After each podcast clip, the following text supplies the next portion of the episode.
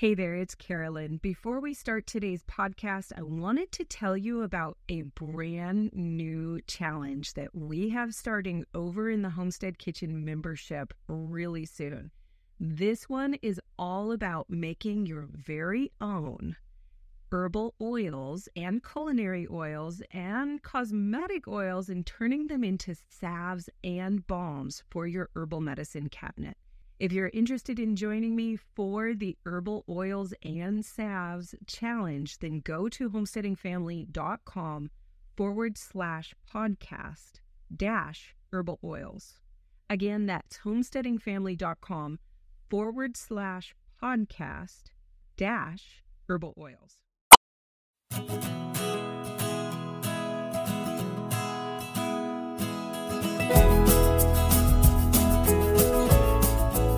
Hey, you guys, this is Josh and Carolyn with Homesteading Family, and welcome to this week's episode of the Pantry Chat Food for Thought. Today, we're going to be talking about raising chickens for eggs.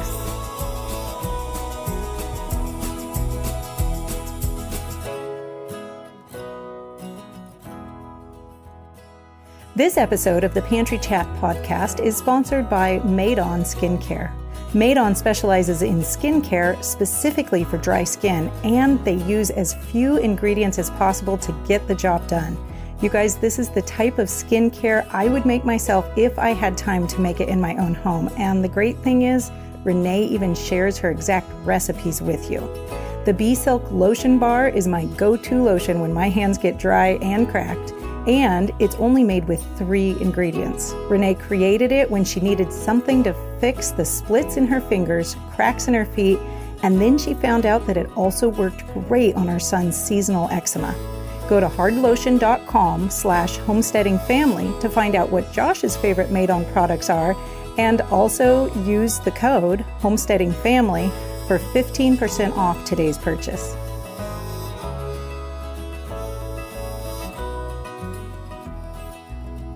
All right, you guys. Well, spring is almost upon us. Sprung, it's getting there.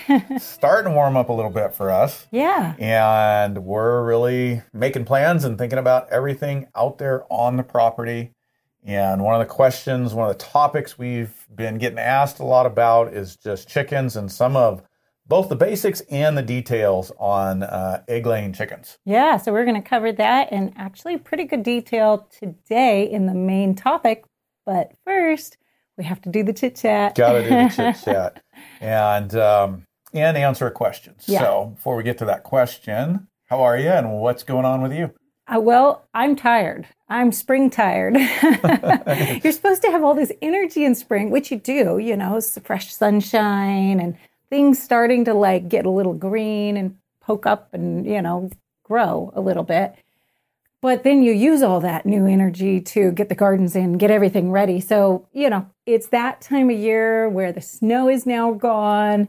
We're able to actually get outside and do some work. You know, I didn't clean up the cottage garden last fall when I should have. Mm-hmm. I didn't pre prep it, which is the best way to go, but I just didn't have the time. I just did not make that fit in. No, no, that's the reality. Schedule. You just you can't do it all. You, you gotta, you got to be okay with yourself. Yeah, when that happens. so I decided that spring is a really good time to clean up the mm-hmm. cottage mm-hmm. garden and get everything composted and ready for this next year. Hey, at least it's right there on the southwest side of the house. Yes. It's one of the first places yeah. the snow is melting, which uh-huh. of course is a great place for garden. Yes, but it's also allowing you to get in there early mm-hmm. before mm-hmm. you know things are pushing on you too hard. Not much is really sprouting or coming up yet, so.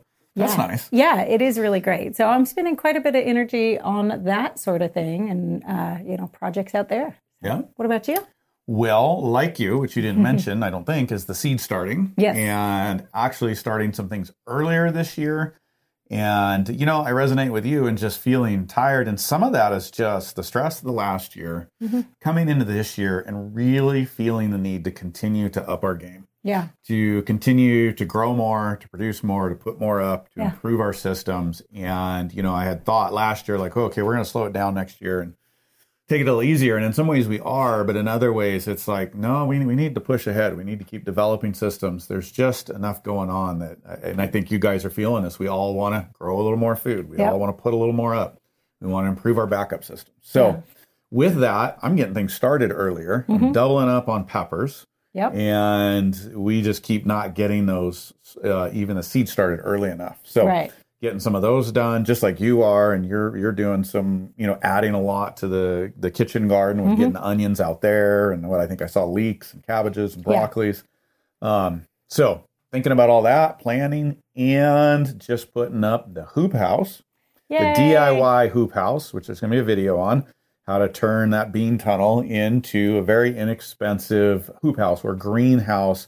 Uh, again, to give us an edge in our cold environment. We don't have the money for a big fancy hoop house. I'd love one, um, but we're going to make do with what we've got. Right. And also to extend that season. Mm-hmm. Um, we're growing a lot more root crops, but we still like our tomatoes and peppers and cucumbers, and um, we need to improve the systems there. So that's what I'm working on is getting Yeah. that up and ready to accelerate the melt of the snow and warming up the soil uh, with this passive system. Yeah. Great. Yeah. Very good.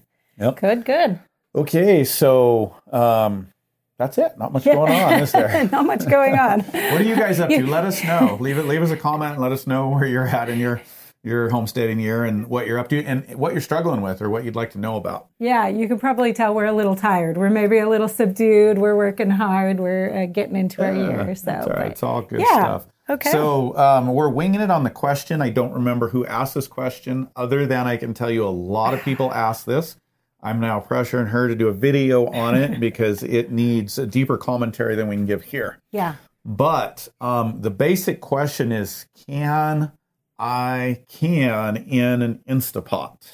Can I can? We're getting this in an over and over and over. People really want to use their Instapots to can, pressure We- can. You know, it'd be really nice to have like a one size fits all appliance in the kitchen, and the Instapot starts to come kind of close to that. But the question, can you can in an Instapot, is kind of uh, challenging. First of all, you can water bath can in an Instapot. Oh, cool. Okay, you would not want to pressurize it, but in just its Instapot setting. Now, honestly, I, I would not recommend it because I think you're going to end up overcooking whatever it is that you have in there in order to bring that up to that steady rolling boil. But if you can bring up your Instapot to a rolling boil without pressurizing it and you can maintain it at that temperature for as long as your food needs to be processed, then you are technically safe to water bath can. Again, uh, you have to also make sure that your jars are submerged by at least one to two inches of water in that scenario. Okay. okay? But what I think people really want to do is to pressure can That's in really their what they're Instapot. hoping. They're trying to save money, I think. Totally get it. Um, you know, save on Well, resources. I think they're trying to save money, but the other thing is, is we've gotten comfortable with our Instapots now. Hmm. We're using them in the kitchen. We're comfortable with it, and the pressure canner is honestly still a little scary. Like it's kind of something we don't use very much, and it steams and makes a lot of noise, and it's jiggly and things like that.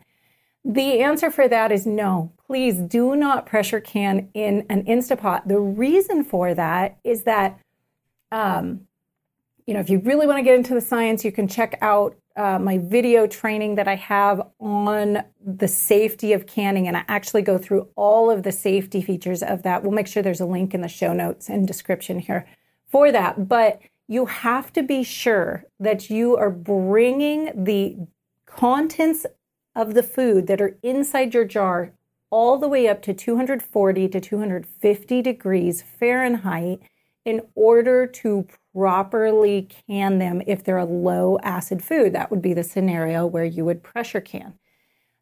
The problem with an Instapot is you have no way of actually measuring the real pressure that you are pressurizing your Instapot too. Even the types of electric pressure cookers that have a digital readout that shows you the pressure, you have no way of checking that and being sure that it's correct. Right.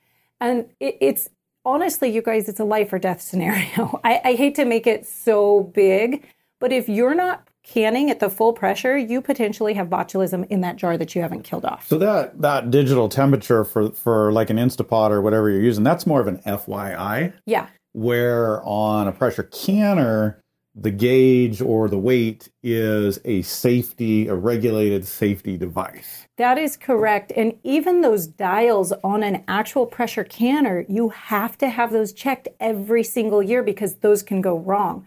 So you have to take them into a county extension office and have them actually check those in order for those to be deemed safe, you have to do that every year. You have no way of taking your Instapot in anywhere and having it checked and calibrated. So it's really important that you actually pressure can at the correct pressure in order to kill off all that bacteria that could be in the jar in order to have a safely sterilized jar of food that can sit on your shelf and not end up killing you or making you really, really, really sick. You just don't want so, to take that chance. You don't want to take that chance. And and you know, there, Carolyn's got a f- few great videos out there, but if you want to dive in, if this is the year that you just want to master canning, I'm just going to give a little plug here for mm-hmm. Carolyn's class because she'll take you. She's excellent. She'll take you all mm-hmm. the way through from zero knowledge, if that's where you're at, or wherever you're at, to being totally confident and comfortable in that class. And if you're concerned about getting food up this year, you're growing a larger garden, uh, whatever it is you're doing, but you know you want to get more on the shelves, and this is the year to master this. Just get the class, and and mm-hmm. she'll take you all the way through a lot further than any YouTube videos are going to do. Yeah, and it's all very safe. it teaches yeah. you all the very safe methods, yeah. so you can be really confident about your food. So absolutely. Yeah. Good. Cool. All right. Well, that was a good question. So Instapot, pressure canning, don't do it. Right. Um, and now let's dive into chickens, and we're going to kind of just cover the foundations and the basics of egg laying chickens. This yes. is another area. It's a great entry point for you guys that are wanting to increase your food production. And um, and another cool part we're not going to talk about so much today, but we'll reference is that you can actually preserve and store eggs. Yes, and Yay. so that's going to add to that um, you know resiliency as well. Right. If you even if you want to up your game with chickens, if you're just doing a few.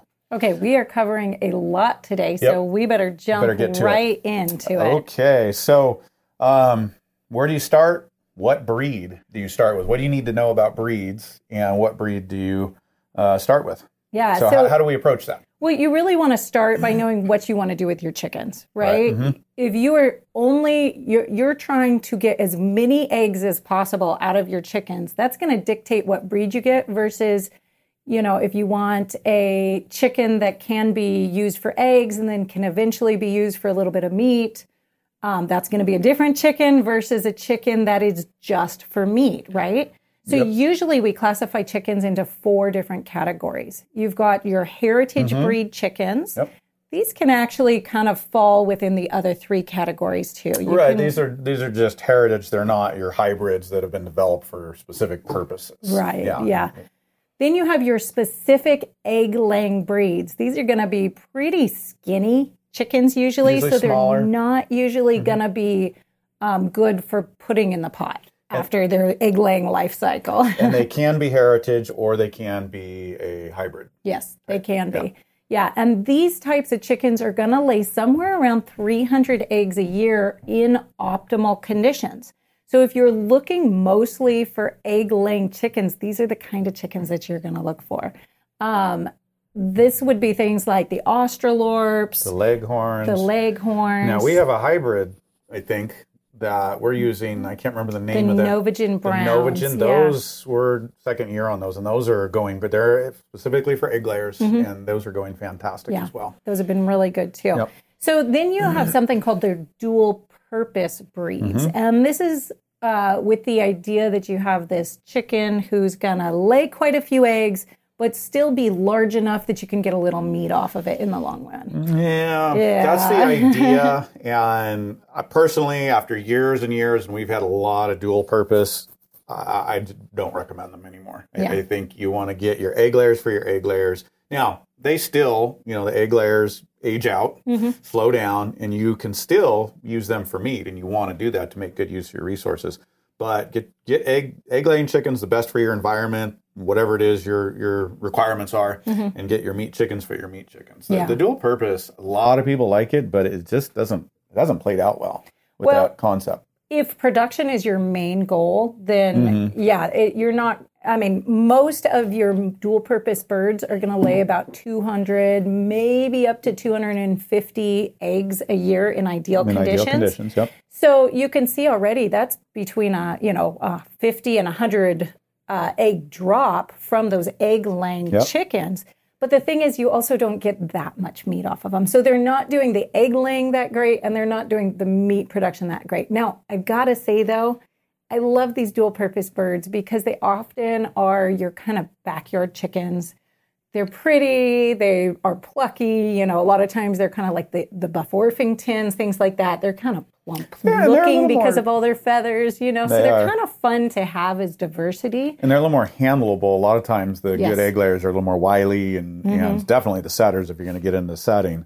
Um, so you're right; they are they are a little more nice backyard chickens. So they do have their place, but if you're really going for high production, you really, really want to go with that, those egg layers. Now, I've got to mention the meat breeds real fast Okay, because sometimes if you've raised a bird for meat and it somehow escapes the butchering process, that can either be because you lose heart and you decide not to butcher them. I've heard that happen in multiple cases.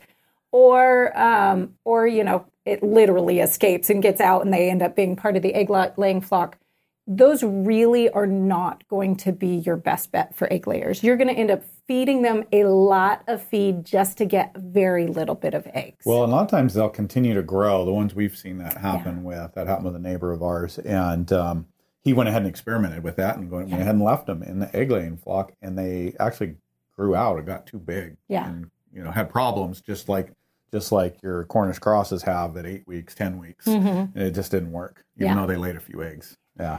So this is where you really need to know your use for the chickens and what your ultimate goal is. And again, we kind of have gone to recommending go with the egg layers for the egg layers. Get the high production egg layers and get your your eggs out of them. Yep. And so when you're looking, figure that out and then figure out your environment and what chickens are going to do best in your environment. Talk to people and what you like. It's nice to have some variety. Right. We've gone with a little less variety recently because we are focusing on production Uh-huh. with all the people in our house. But um, it is important sometimes to enjoy. Chickens are fun to interact with and look at. So, you know, you got to put all those pieces together. Absolutely. Okay, so next logical question is is where are we going to get chicks from? Where Okay. to go? And we've got a few um, ways to go at that. You can hatch eggs out. Yes. You can buy chicks, day old chicks. You can get pullets, or you can get adults. Right. So, let's take them through that. If you want to find hatching eggs, you can do that in all different ways. You can get them from a neighbor who has uh, eggs that have been fertilized. You can get them from a lot of online sources. You can get them from a lot of hatcheries. Um, obviously, they have to be fertilized eggs in order to produce a chick.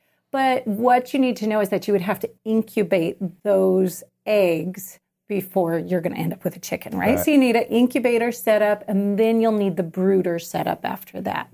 So it's pretty advanced, especially if you're just getting into chickens. Yep. Um, you can get chicks, and oftentimes you're getting those as day old or a couple day old chicks. That is kind of the standard way to bring chickens into your right. flock. That is the most common method that most of us are using, and it's it's in all ways but one. It's a great system. okay. Yeah. What's the one way that it's not a great system? Well, you're dependent on, you know, and you are if you're buying the hatching eggs as well, unless they're your own, but you're dependent on a resource far away. And that's working for us great now. There may come a time or there may come seasons when that doesn't work so well. Um, but this is what works right now Right. well for most people. Yeah. These day old chicks. So another thing that you can do mm. is you can bring in pullets, which are between four to six months. These are usually at what's called point of lay, where they're just about to start laying. The benefit to this is that you miss that entire chick period where you mm-hmm. have to baby them and be mama hen essentially, right? Keep them warm, keep them fed. We'll talk about that in a few minutes.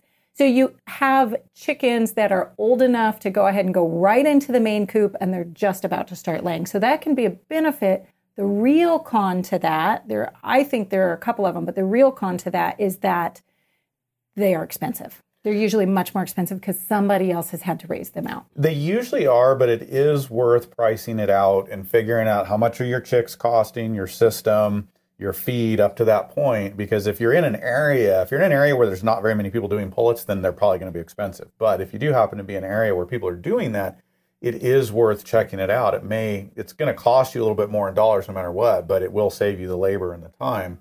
And, and it may be worthwhile. So if you really like getting into the numbers, it's worth finding out what's available and hmm. crunching the numbers because that can be a good way to go. Right. Another thing you can do is bring in adult hens, which would be year old type of range hmm. hens. They've already been laying, they're probably at their first molt, which is where they stop laying for a little bit, they lose their feathers, grow in new feathers. Um, and they're probably already around that time but then they should have at least a second and maybe even a third really productive laying season following that. And some people sell them at, you know at the first molt after the first really productive run because they want to just get start over and get young chicks. So that can be a way, depending, mm-hmm. um, you know, to to get chickens that are you know laying already or going to start laying again after the molt for a you know a little lower cost, and they're still right. going to produce pretty well for you. So if you're finding day old chicks, which is really what I would recommend, I don't know, we didn't really talk about that. Is that what you would recommend to somebody who's a beginner? Uh, I think so. Generally, um, if you're really a beginner and you're worried about handling the babies and the system that comes with that, because there are, and we'll talk about a little bit, there is a little bit to that, and you have pullets or adults available.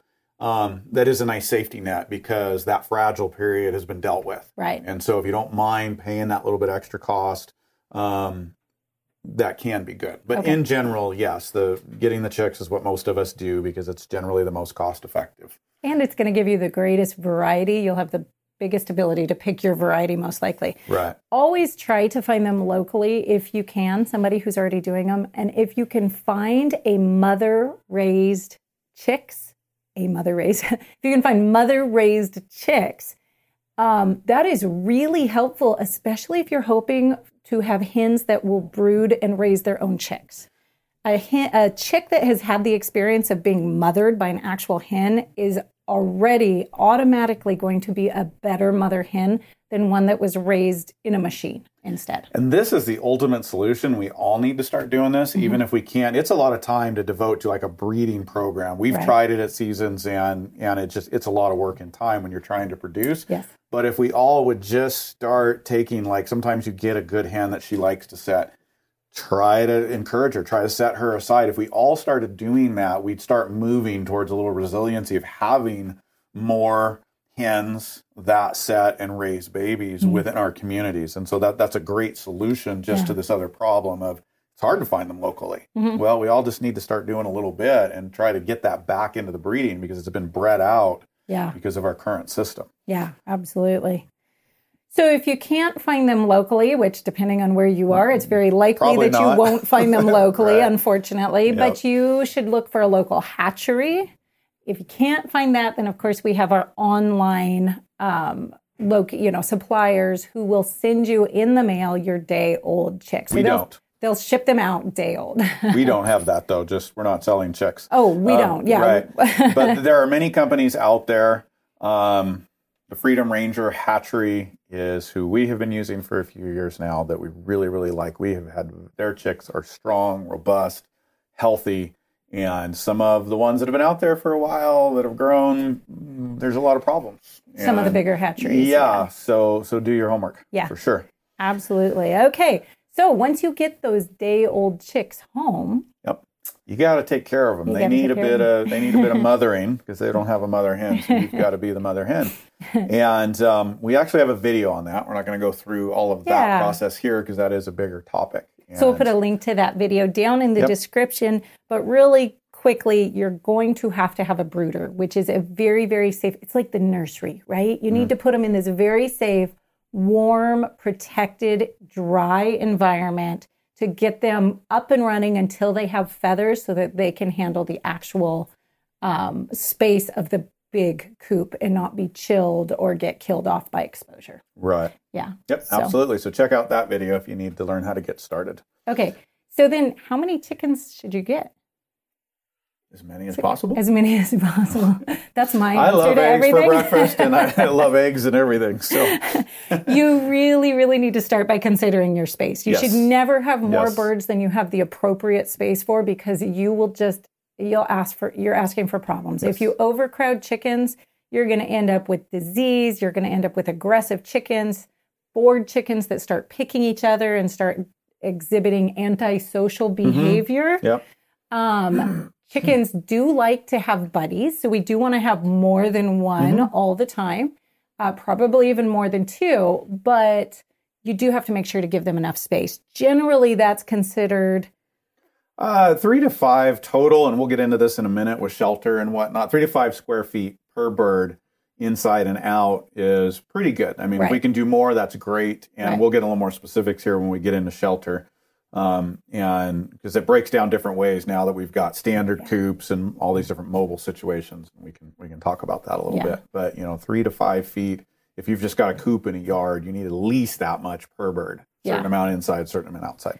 So figure out your square footage and divide it by about five, and you'll know about how many birds you can house. Mm-hmm. It's important to remember that it's very common for a chick or two to die in the process of being shipped in. So it can be a good thing to get one or two extras. Make Over sure you have order. a little bit. Yeah. Yeah, and most of the most of the chick I'd say factories. That's what came to mind. Um, most of them will send you a couple extra, yeah. just because that does happen. Yeah, and absolutely. then yes, figure for a little more, and then sell a few of them if you've got too many. Yeah, a few away. chicks. Yeah. yeah. The other thing you want to do is check to make sure you're not going to get yourself too many eggs or too few eggs. Mm-hmm. So you want to think about your egg, uh, you know, the egg production of each chicken in general.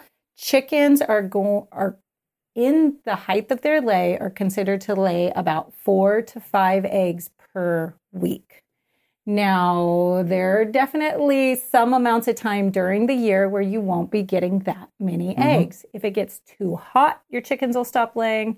If it gets too um, cold or mostly too dark. Mm-hmm. Daylight hours is the is the main factor. Yeah. So anytime that there's less than about 12 hours of light, they're going to significantly slow down. Mm-hmm. So you may have to add a few more chickens in order to make up for those facts. And you know what? They're definitely in most places going to really slow down in the winter, so you can make use of the extra eggs during the week in the in the production season and preserve those. Yes. Another topic, but that is doable to yeah. so when you have a lot year. of eggs, Yep. You can preserve some for a time when you don't have as many. Yeah, absolutely. Good. Okay, so um, moving on now to the breed. We've got the breeds, um, where to get them, uh, how many. Now we want to start talking about housing them and how to take care of your chicks and your chickens please do not wait until you have the chickens to figure out where you're going to house them.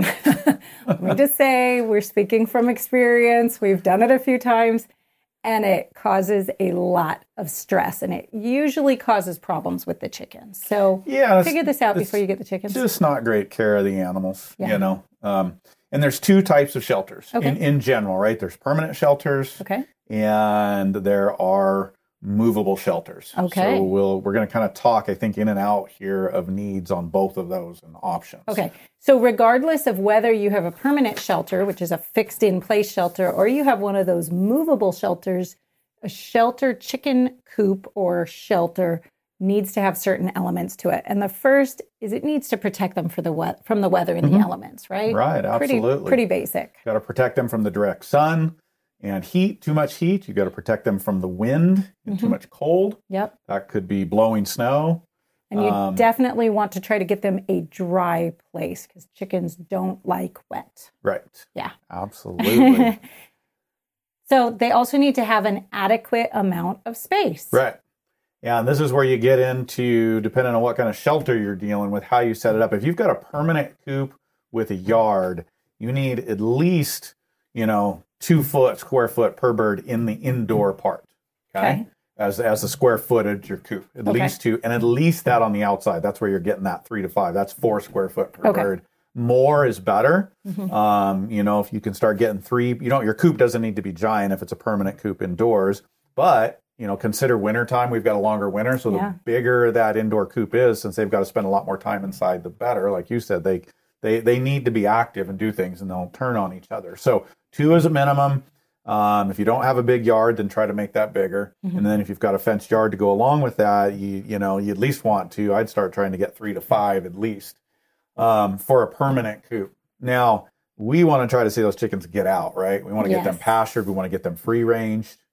And um, so, you know, one way maybe you may be able just to open the door to the coop and let them out on your property. Yeah. We've done that a lot, and that is a great mm-hmm. way to go. Now, if you're going to be in a portable situation, mm-hmm. you know, either part of the year or if you're, you know, really warm, you could you could even do that all year. For right. us, we've got to do both. We've got a regular coop, fixed coop. We're going to let them out of that sometimes of the year, and then we're going to go take them in a portable situation. Mm-hmm. Now, if it's a portable and you're you're getting them out and free ranging, those can be less square feet. Okay. Because they're really not spent meant to spend a lot of time in there. They're going to go in there to roost and lay eggs. Okay. Their food is outside. Their water is outside And you know, different examples of a portable coop would be a chickshaw, Mm-hmm. and that's a, a just kind of a cart that you move along with a built-in little coop, a chicken tractor, Mm-hmm. and then just a larger like portable coop that usually guys that are doing market style at that scale are going to use that. Yeah. But any of those you're going to move around, so the square footage can go down inside to one to two foot. Um, inside it because the chickens are really going to be out either totally free ranging or in a large netted area, ideally on pasture. Okay. And so they're moving around and they're just using that coop again at night Yeah. and for egg laying. We love that system because it one spreads out the manure. It's actually beneficial for the ground Mm-hmm. because you're spreading the manure over your ground. So it's a great thing for an area that you want to bring the the fertility of the soil back up. Um, but it also gets the chickens onto fresh ground every day. Chickens Yep. tend to like to congregate around their little house and they put a lot of pressure right on the area around their house. They eat off all those bugs Yep. first, right?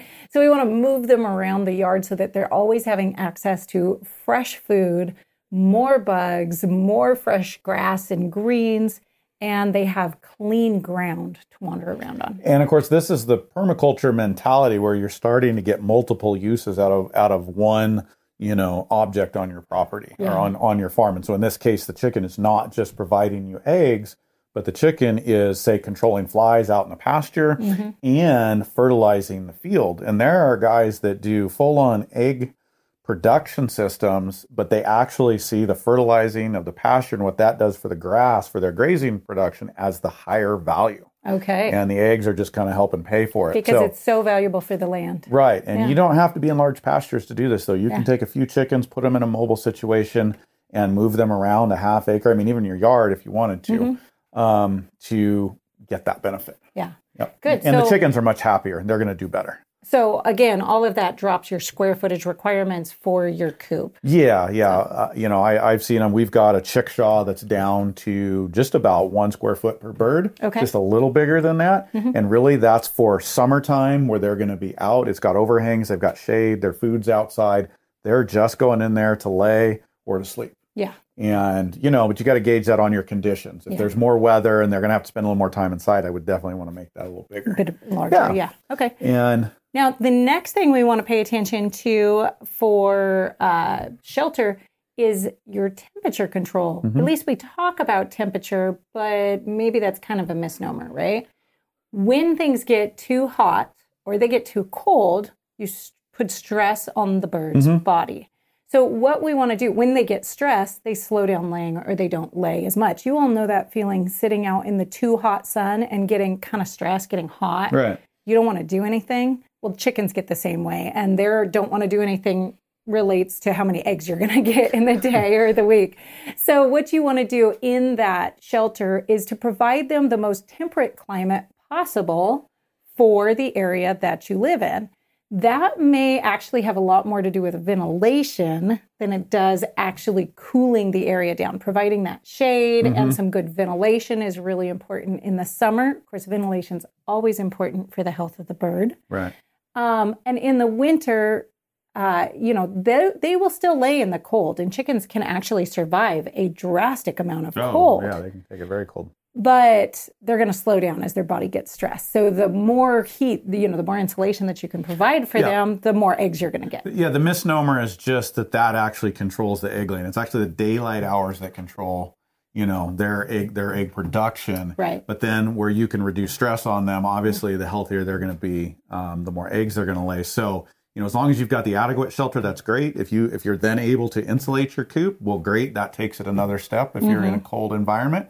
And some people go to the extent of heating it a little bit with a heat lamp or something like that. And you know, how much energy that uses, how far you want to go, that's really up to you. It's it's gonna help, but it's not it's not gonna make a dramatic effect. Right. You know. Yeah. Yeah. Okay, so moving on, your shelter also needs to have nesting boxes. Now, this is important because your chickens are going to be laying, and if they don't start laying in your nest boxes, they will lay all over the place. And a nest box is a place where you can actually keep the area clean and suitable so that you end up with eggs that aren't broken and aren't excessively dirty. And they're easy to find. And they're easy to find. we've got a group of chickens that lay all over the barn. yes. and because we were experimenting uh, with little free ranging in the barn, Mm-hmm. and um, it worked well in some ways, but others it didn't. And we still find eggs everywhere for those few. We do, yeah.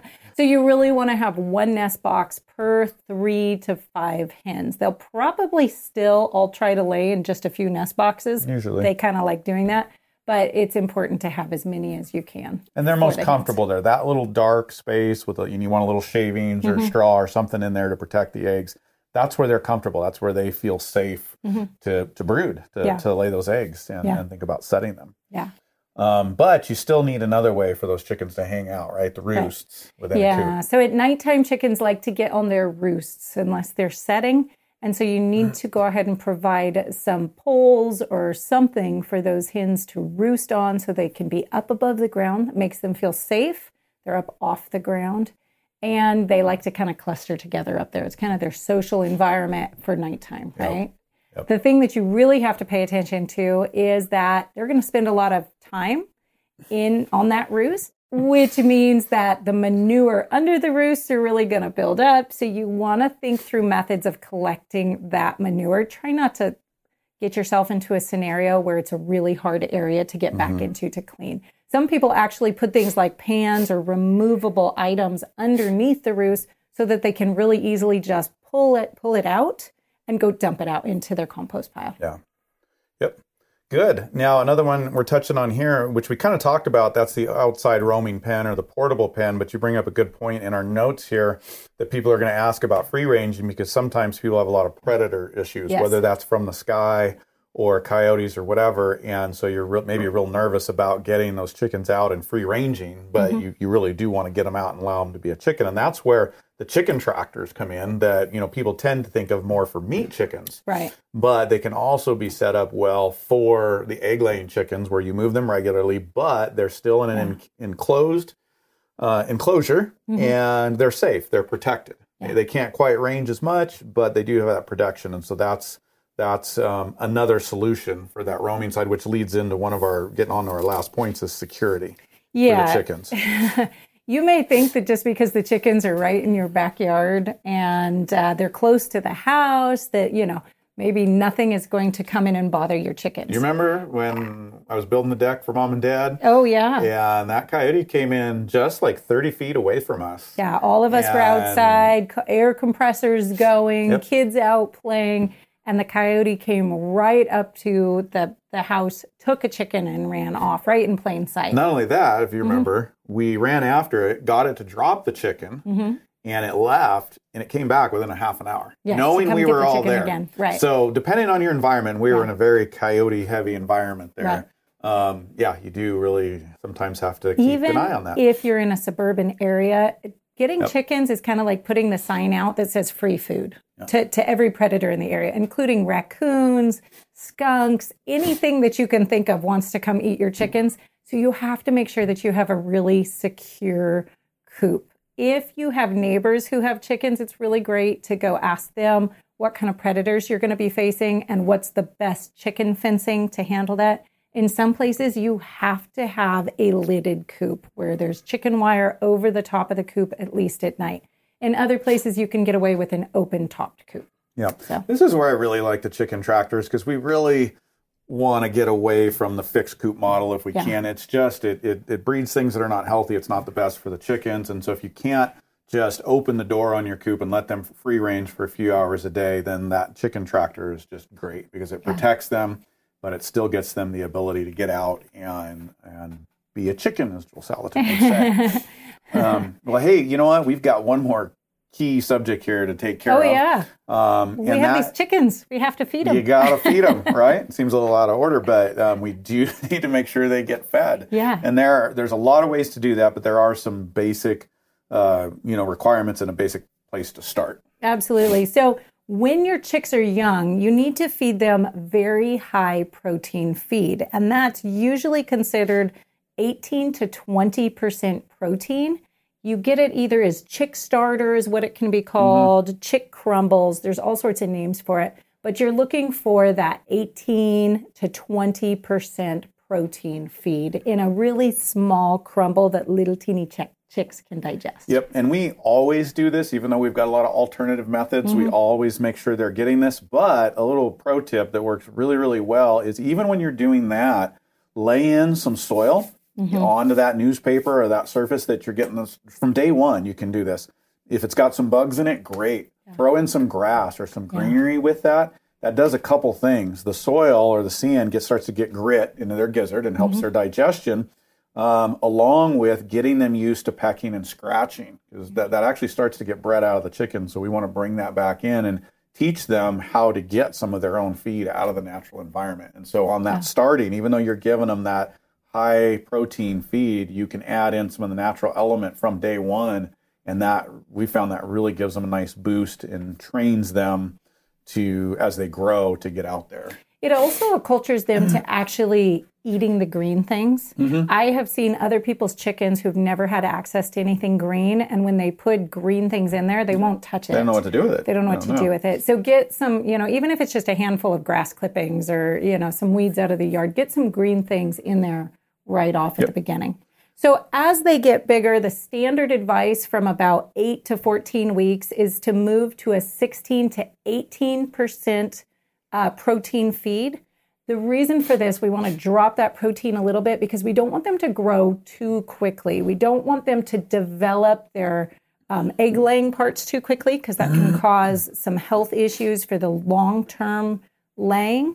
Mm-hmm. And we also don't want them to develop their the rest of their body faster than their legs can right. contain it. So you want to drop down that protein. You actually drop it again from about 15 to 18 weeks down to something closer to a 15% feed.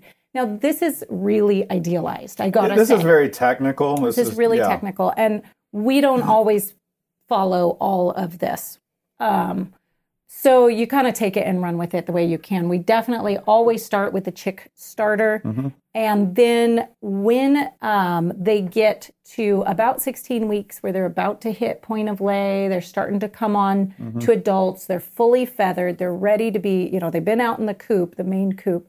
Then it's time to drop them down to that 16% layer feed. Right.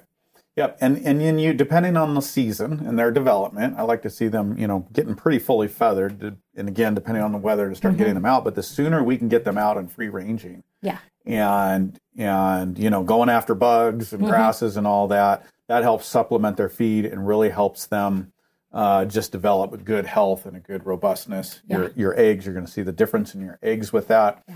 And um, then you can get into also fermenting grains. Yes. Both for, you know, making better use out of maybe lower cost grains, mm-hmm. scratch mixes or individual grains, or just adding in those extra nutrition and, and um, probiotics. Another thing you can do is the kitchen scraps, and there's a lot of good protein and a lot of good feed from there as well. Yeah, it's a great way to use your kitchen scraps too. yeah, it is for us until the until the pigs come. Until the pigs show up, then the, they the want pigs it. Pigs make better use of it. Yeah. hey, you guys, it's been great to hang out with you. Check out our blog post on what to do with all of those fresh eggs that you're about to get after you get your chickens and they are laying. The link should be in the description. Thanks for listening to this episode of the Pantry Chat Food for Thought. If you've enjoyed this episode, please subscribe, rate, and review. To view the show notes and any other resources mentioned on this episode, you can learn more at homesteadingfamily.com slash podcast. We'll see you soon. Goodbye.